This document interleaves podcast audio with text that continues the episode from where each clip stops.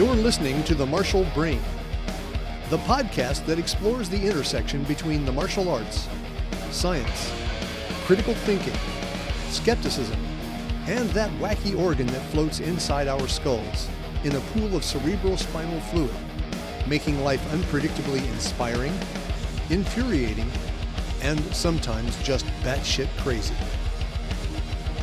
I'm Jeff Westfall for The Martial Brain.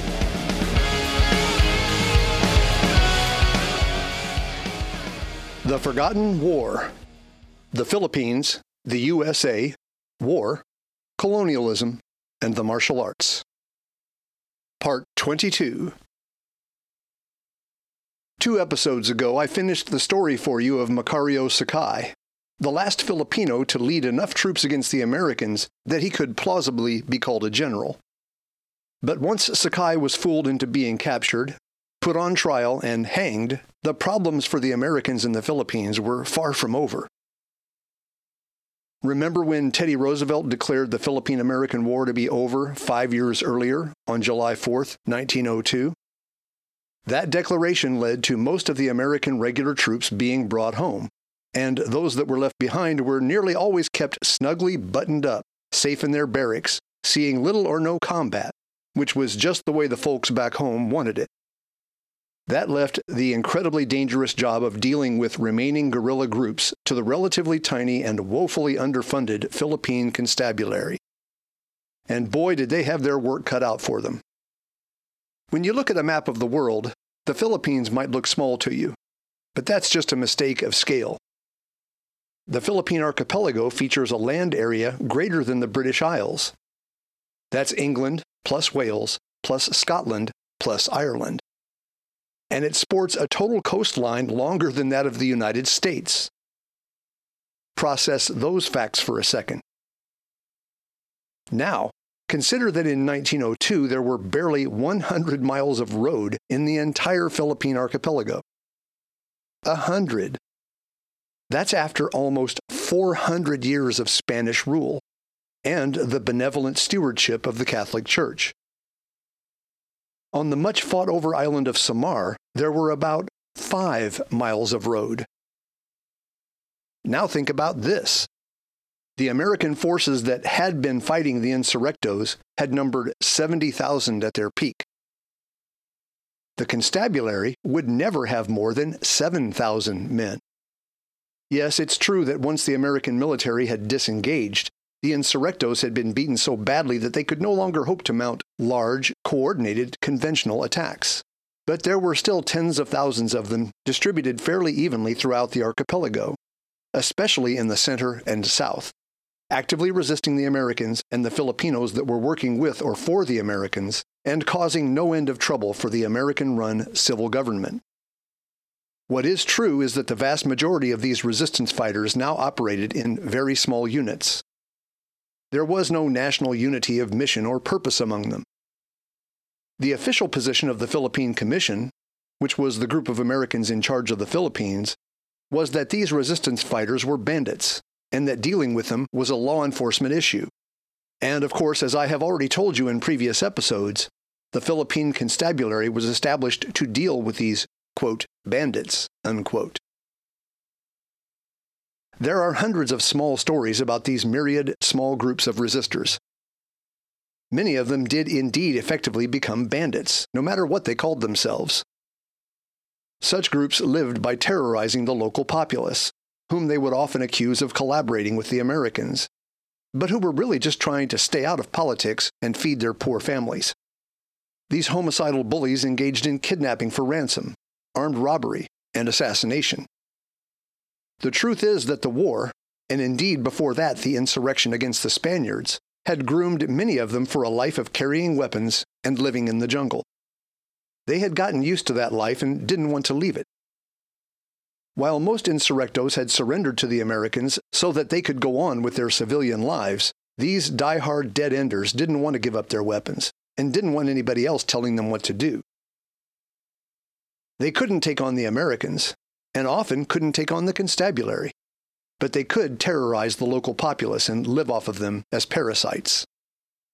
Of course, not all of the Filipinos still resisting were sociopaths or cynical outlaws. There were many small groups of Filipinos that still burned with rage over the injustice of the way the Spaniards and then the Americans had treated them. In their case, the local populace frequently voluntarily supported them. But the numbers of these righteous insurrectos were dwindling, and it became more and more dangerous for the poor peasantry to support them. There were also groups that were led by fanatical ideologues, usually preaching some sort of apocalyptic millennial religious message. Wow.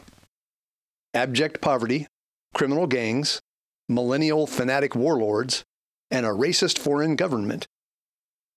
You can see why this is a difficult story to tell in just a few chapters. But no matter the variability of the opponents, the consistency of the other side is quite stark. It was American officers leading under equipped, outnumbered, often outgunned, and poorly paid Filipinos against all of these different groups. Sometimes the actions engaged in were indeed indistinguishable from frontier law enforcement, but all too often it bore much greater resemblance to a low grade war.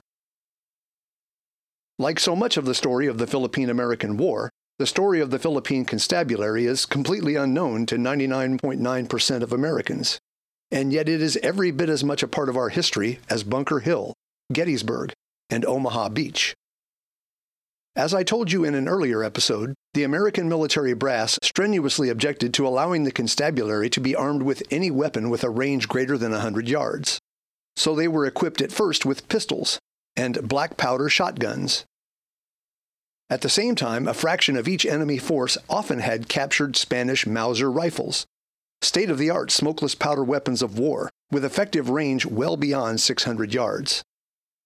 After President Roosevelt's declaration of peace in 1902, the constabulary had been active for more than a year already and had acquitted itself quite well. This record grudgingly earned approval for equipping them with antiquated black powder rifles, at least marginally improving their effective range of engagement, but still giving away the shooter's firing position with each shot emitting huge plumes of gun smoke as a matter of fact, the only thing that kept many constabulary grunts alive during this period was the poor marksmanship of many of their opponents, despite their excellent weapons. Today, I start telling you the story of one of these millennial apocalyptic groups of religious zealots that resisted the status quo and the constabulary. They were called the Pulahans. The Pulahans became such a problem in Samar and Leyte that the period between 1903 and 1907 is frequently referred to in history texts as the Pulahan War.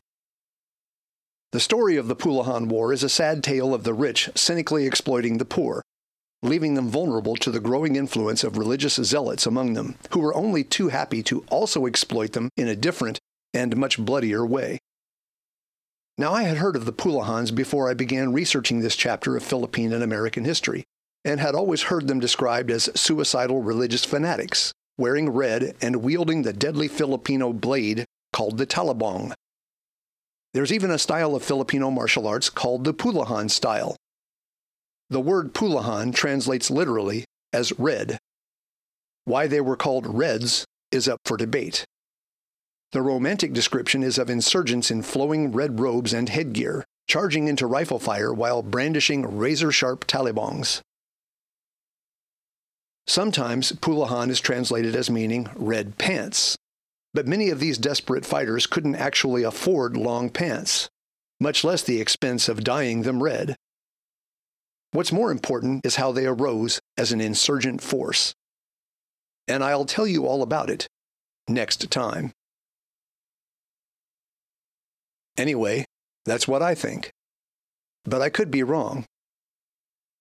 Let me know what you think and check out old episodes of the Martial Brain podcast at my website, rpmartialarts.com.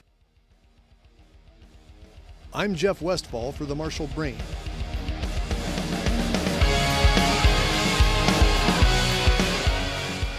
The Martial Brain is produced by Raging Squirrel Productions in association with the Rising Phoenix Martial Arts Academy.